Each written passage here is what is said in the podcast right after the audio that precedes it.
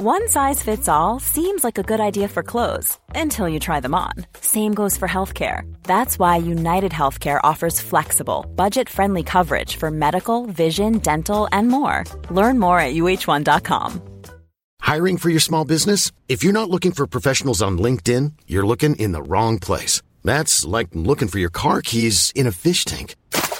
LinkedIn helps you hire professionals you can't find anywhere else, even those who aren't actively searching for a new job but might be open to the perfect role. In a given month, over 70% of LinkedIn users don't even visit other leading job sites. So start looking in the right place. With LinkedIn, you can hire professionals like a professional. Post your free job on linkedin.com slash people today. Hello, this is the Red Box Podcast. I'm Matt Chorley, and today we bring you part five of our special documentary series, The Sunday Shows at 50.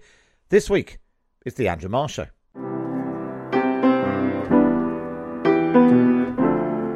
2022 marks 50 years since the launch of Weekend World, the flagship Sunday political programme which paved the way for everyone that followed. It kick-started a broadcasting arms race, which meant that often what happened on the Sunday sofa was more important than what happened in the Houses of Parliament. This is the story of how political and journalistic careers were made and broken, even how elections were won and lost. Last week, we looked at the explosion of Sunday shows in the early noughties. This week, it's 2005, and after more than a decade of breakfast with Frost, it's time to spend Sunday mornings with Andrew Marr. Hello and good afternoon. Welcome. Good morning and Hello and welcome. good morning. I'd always been very, very clear that I couldn't do TV. I don't accept that at all. Um, You're a nasty piece of work, aren't you? There are times when Boris Johnson is impossible to interview. Well, I'm going to I'm going to tell you what I'm going to cover. I take a quiet pride in the number of other Sunday morning programmes we've seen off. In 2005, Tony Blair became the longest serving Labour Prime Minister and then won his third election landslide. David Cameron was Shadow Education Secretary. Nick Clegg had only just become an MP.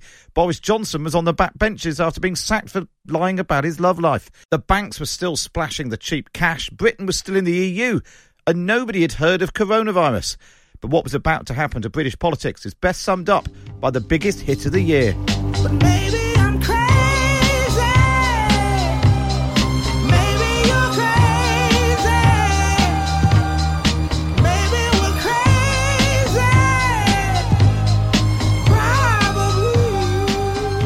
Professor David Frost, the global superstar who broke records for his trips on Concorde and had interviewed Nixon, his time at the BBC was coming to an end. Top of the morning. Good morning. His departure was as genial as you would expect, but behind the scenes he'd been eased out of his berth on the Sunday political sofa. After 12 years, Breakfast with Frost was axed, following years of grumbling about his soft, although not ineffective, interviewing style. Journalistic big beasts at ITV and the BBC had their eye on the Sunday morning slot, which eventually went to the BBC's political editor, Andrew Marr. Well, I'd always been very, very clear that I couldn't do TV, partly because I looked weird, you know, famously being described as the FA Cup in, in, in a shirt uh, and all of that stuff. I never, I, I honestly never thought I was end up on TV. After a turbulent time as editor of The Independent, he was working as a columnist in 2000 when the BBC asked him to become political editor. Five years later, he was called up to replace Frost. So the BBC came to me and said, Look, you know, we're going to make a change on Sunday. Would you be interested in doing it? And I said, Of course I would. Um, and jumped in and found it much harder than I expected, I have to be honest with you.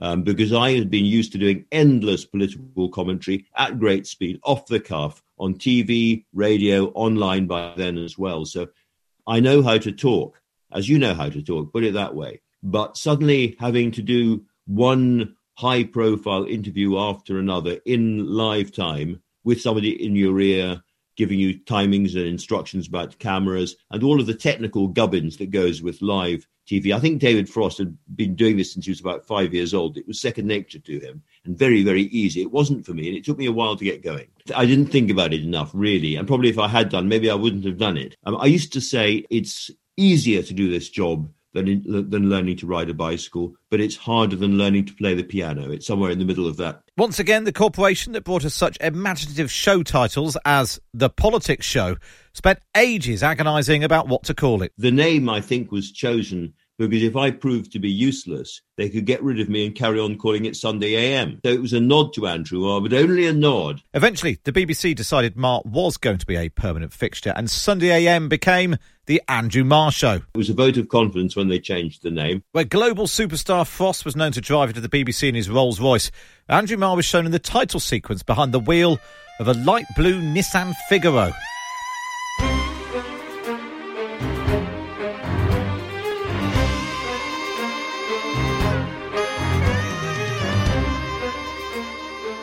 Among those crafting the news show's look was editor Barney Jones, who transferred from Breakfast with Frost to the Andrew Marr Show. It's Sunday morning, you know, people are half asleep.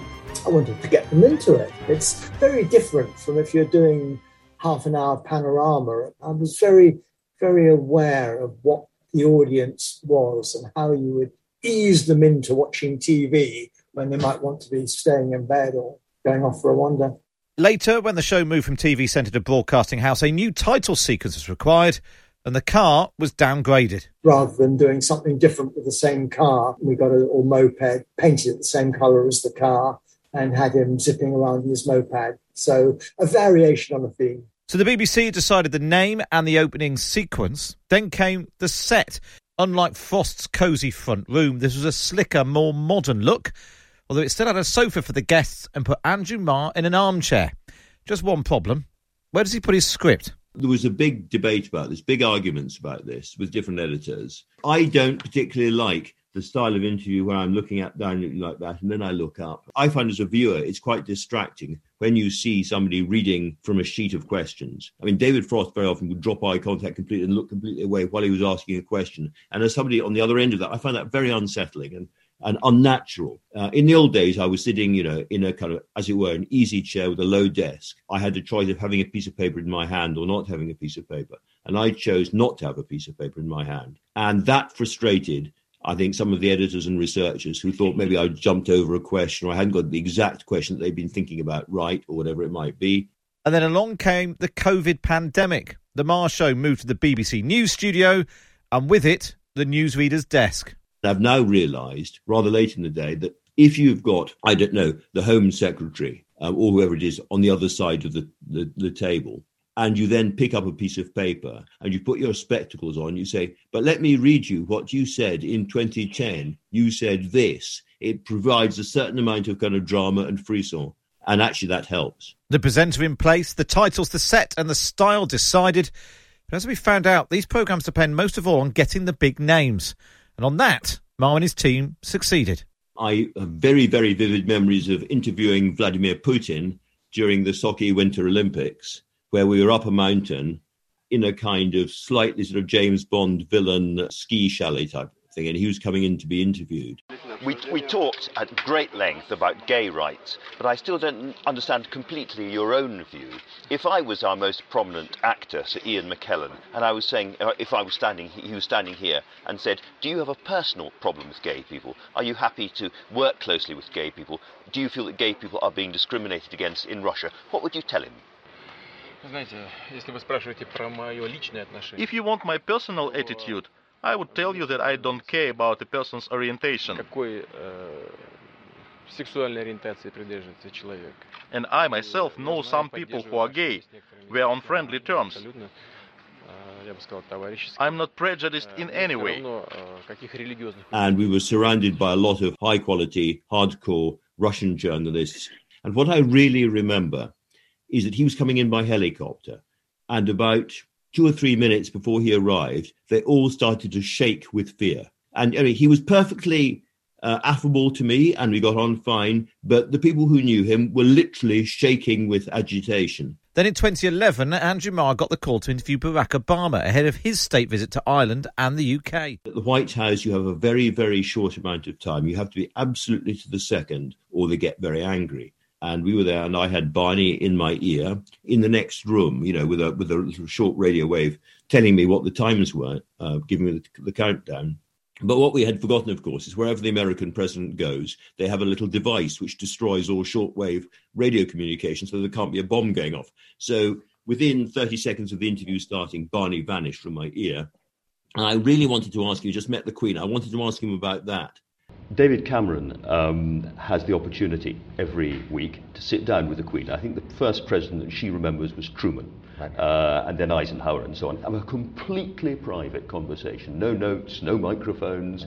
Um, do you have anyone you can have that kind of conversation with? Would you like there to be somebody with that sense of history that you could just totally privately shoot the breeze with? Well, uh, I don't know if anybody shoots the breeze with uh, Her Majesty the Queen, but uh, perhaps not. but, uh, but uh, and as know, we got to that bit, great, his security guys were coming behind the camera, shaking their heads and doing this, and more or less pulling the cameraman away. They were absolutely furious. Gone over by two minutes or something like that. Well, the talking has been very enjoyable, Mr. President. Thank you so much. Thank you so much. I enjoyed it. And my punishment was I never got the photograph of walking along the corridor with Obama. The Russians had Putin, the Americans had Obama. By this time, the British had Gordon Brown. After 16 years on air, Marr says Brown still ranks as one of the hardest politicians to interview. Gordon would, would go into very, very detailed, long, factual, and, and increasingly irate answers and just would not address questions. However, however, however you put them, if he didn't want to talk about it, he wouldn't talk about it. One thing he really, really didn't want to talk about was bottling the 2007 election. Brown secured double digit poll leads over the Tories after replacing Tony Blair in June 2007, and speculation about him calling a snap election refused to die down. Following an impressive party conference, Labour put staff on an election footing, even booking helicopter slots for visits. Then David Cameron's Tories had a good conference of their own, the Shadow Chancellor George Osborne vowed to cut inheritance tax. The polls turned and Brown panicked, summoning Andrew Marr to number 10 to tell him and the nation. So, yes, I think I had a responsibility to consider it, to listen to what people were saying, to listen to what the opposition parties were saying, to listen to what people in my own party wanting an election were saying, to listen to the public, who I, I believe the public, their priority was not an election, but that we got on with Apart. the job. But having made the decision, I made it for the reasons I'm saying. I want a chance to show the country that we have a vision for the future of this country.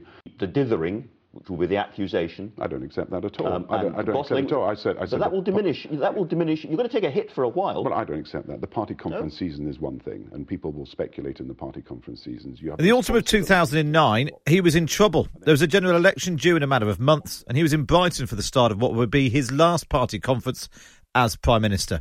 Rumours have been swirling about his behaviour without anything being confirmed publicly. So Marr decided to confront him live on BBC One.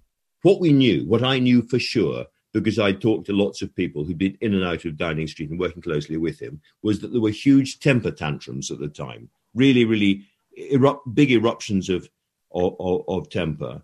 Um, and that was a problem in number 10 under him. And that was what I was getting to. And if I had said to him, Prime Minister, you have lost your temper multiple times and thrown things in number 10 that's you know, I, that he could, he could have been as angry as he liked but there would have been no problem no question. But in the end Mark chose to ask a different question one that did lead to problems. Uh, let me ask you about something else which everybody has been talking about out there in the westminster village um, which a lot of people in this country uh, use prescription painkillers and uh, pills to help them get through. Are you one of those people? Now, I had picked up from a couple of other journalists and from the internet that there was a suggestion that he was using pills to calm him down. I should have checked that out better because, I, as far as I can tell, there was there was no evidence of that at all. But you know, again, you ask lots of people questions that, for which there is no evidence, and they can say no, that's not true. Brown was not impressed. No, I, I think this is uh, the sort of questioning that um, is. Uh, it's a fair question. Is all too often entering the, the lexicon of British uh, politics. With hindsight, Marr thinks the row was actually egged up by number 10. At the time, there was mild irritation on his face.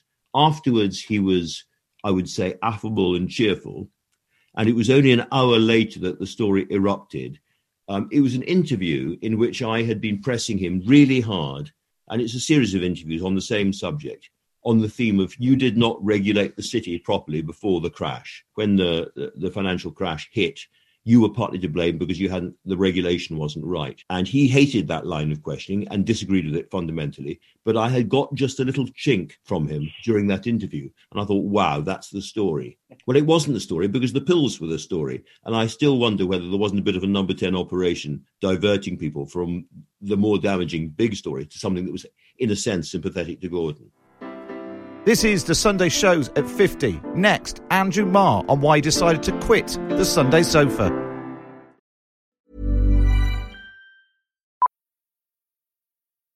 Millions of people have lost weight with personalized plans from Noom, like Evan, who can't stand salads and still lost 50 pounds. Salads, generally, for most people, are the easy button, right? For me, that wasn't an option. I never really was a salad guy. That's just not who I am. But Noom worked for me. Get your personalized plan today at Noom.com. Real Noom user compensated to provide their story. In four weeks, the typical Noom user can expect to lose one to two pounds per week. Individual results may vary. You should celebrate yourself every day, but some days you should celebrate with jewelry. Whether you want to commemorate an unforgettable moment or just bring some added sparkle to your collection, Blue Nile can offer you expert guidance and a wide assortment of jewelry of the highest quality at the best price. Go to BlueNile.com today and experience the ease and convenience of shopping Blue Nile, the original online jeweler since 1999. That's BlueNile.com. BlueNile.com. Cool fact a crocodile can't stick out its tongue. Also, you can get health insurance for a month or just under a year in some states. United Healthcare short term insurance plans, underwritten by Golden Rule Insurance Company, offer flexible, budget friendly coverage for you. Learn more at uh1.com.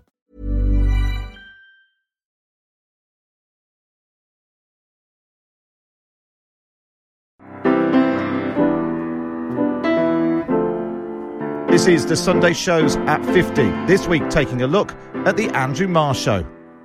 Perhaps one of the most memorable moments on the Marr Show happened when Marr wasn't there. In 2013, he suffered a stroke and was off air for about nine months. Eddie Mair was guest hosting that week. The then Mayor of London, Boris Johnson, appeared and was reminded of his past misdemeanours. What does that say about you, Boris Johnson? Well, Aren't you, in fact, making up quotes, lying to your party leader, wanting to be part Well, of uh, someone being physically assaulted? You're a nasty piece of work, aren't you? Well, I, you know, Eddie, I think, I think all, all three things I would, I would dispute. To say that this was not how things were usually done is an understatement. This is the assessment of David Aaronovitch, who worked on Weekend World and edited On the Record. Well, that's not a question we would have asked back in the day, and that happened in the uh, you know the morning political slot. So that that kind of thing is very very unusual. Marr himself interviewed Johnson many times with varying degrees of success. It depends on his mood. There are times when Boris Johnson is impossible to interview because he just doesn't shut up and he doesn't address the question at all. And he just goes at you like a bulldozer at, at warp speed. And you either have a shouting match to, to stop him, which I have done, which is horrible viewing, uh, and the viewers really don't like at all, or you just let yourself be rolled over, which again is not really my job. I- I- I- we, we do need to move on. We've got a lot to cover. Well, I'm going to, I'm going to tell you what I'm going to cover. Well, The no, third- I, the I- third I- area, I get the to ask. third It's not the Boris Johnson show. It's the Andrew Marr show. All I get all to right. ask the questions. Now, All right. single You Euro- have sovereignty. Thank you. I have complete sovereignty over this program. The Unlike the single, UK. The single market. I won't get- Boris Johnson has a hugely impressed uh, sense of his own verbal dexterity. He loves his own jokes. He loves the rhythm of his sentences, and he loves his own shtick. You know, getting past that is tough. If things are sometimes tense on screen, that's nothing compared to relations with the spin doctors hovering behind the cameras. Every editor has had trouble with number 10. We've had lots and lots of trouble with number 10 spin doctors all the way through trying to say, well, if you if you don't if you ask those kind of questions, of course you won't come on again at party conference time. and We'll go to Sky instead, or and and so on. There's always been pressure, and I think there always will be. So it's it's an it's a, an endless, slightly graceless dance, I would say. Part of the problem with Downing Street controlling who appears and who doesn't is that often the minister sent out onto the airwaves has nothing to do with the story of the day. More recently, you would have had, say, the Transport Secretary being grilled about the availability of COVID tests. During David Cameron's premiership, that job often fell to safe pair of hands, William Hague. When I was Foreign Secretary, uh, obviously I was immersed in foreign affairs. That occupied me 18 hours a day. And I free I, more Sundays than not. I think I ended up on the Sunday morning shows. But usually the reason was because Downing Street thought I was fairly good at calming everybody down about some domestic uh, issue. So you're exactly right. Instead of asking me what I was immersed in every day and knew a reasonable amount about, I would be the one who could state the line to take about whatever other trouble had happened in the government. In the Brown era, he often had to rely on Peter Mandelson. I did enjoy these interviews, and I enjoyed going on uh, on a Sunday. Probably the most challenging were when I was, as it were, the political anchor man uh, for Gordon Brown after he'd brought me back to government, and I effectively became his number two. Certainly, you know, his main uh, shield and defender. I remember a particularly feisty interview with Andrew Marr uh, one Sunday after a particularly difficult week. And I knew I was on a very sticky wicket. And I just judged that the only way to uh, survive and to push back was to become, you know, quite aggressive. And I started interviewing Andrew. Even getting through the interview didn't mean the ordeal was over for the politicians. A self confessed lovey, Marr often had music at the end of his show.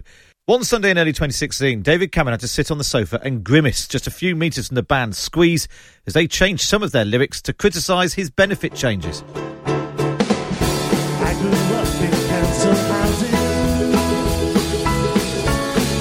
I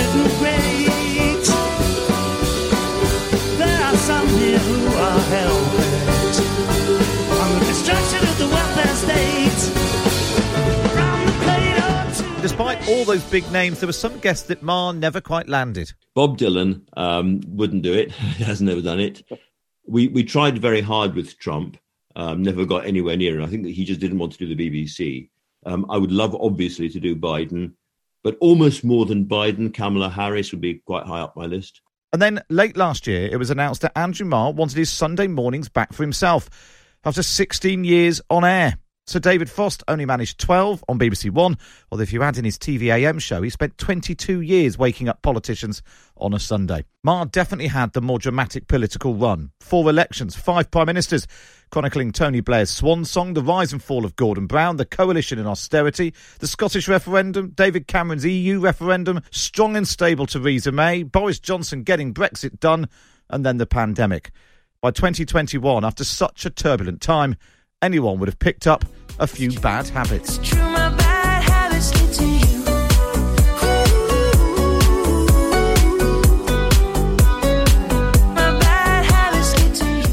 So I've been doing this job for 16, I think nearly 17 years, every Sunday. Nobody should do a job like this for that long. And I don't want to be a professional journalistic bed blocker. You know, there's lots of other really, really great people, really good people inside the BBC and outside the BBC who would love to have a crack at it. We still don't know who his successor will be. Sophie Raworth is standing in, but Mishal Husain is still in the running. Emily Maitlis and John Sopel are not. And will it be Laura Kuenssberg? Whoever gets the job, what's Andrew Marr's advice for his successor? I'd introduce superficial change. There'd be a different face, a different name, different music, maybe a slightly different set, all that kind of thing. But I would not change the format. If I can be boastful for a second, we've got the, we've just had the highest viewing figures we've ever had the last six months, uh, up to three million a lot of the time. There, there have been weeks when we've had nearly 50% of everybody watching TV at the time watching that show.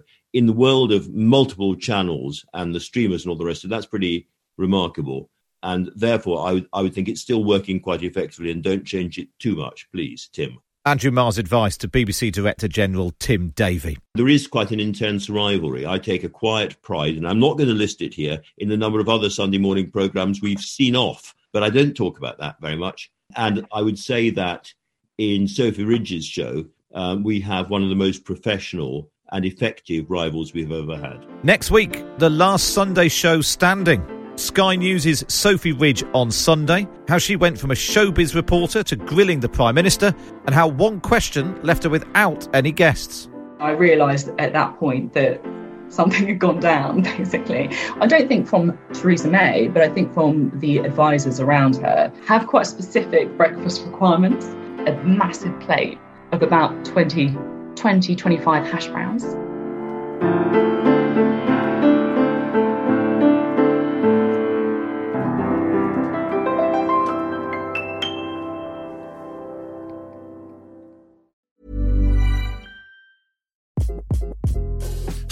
This is Craig Robinson from Ways to Win, and support for this podcast comes from Invesco QQQ, the official ETF of the NCAA. The future isn't scary, not realizing its potential, however, could be. Just like on the recruiting trail, I've seen potential come in many forms as a coach. Learn more at Invesco.com slash QQQ. Let's rethink possibility. Invesco Distributors, Inc.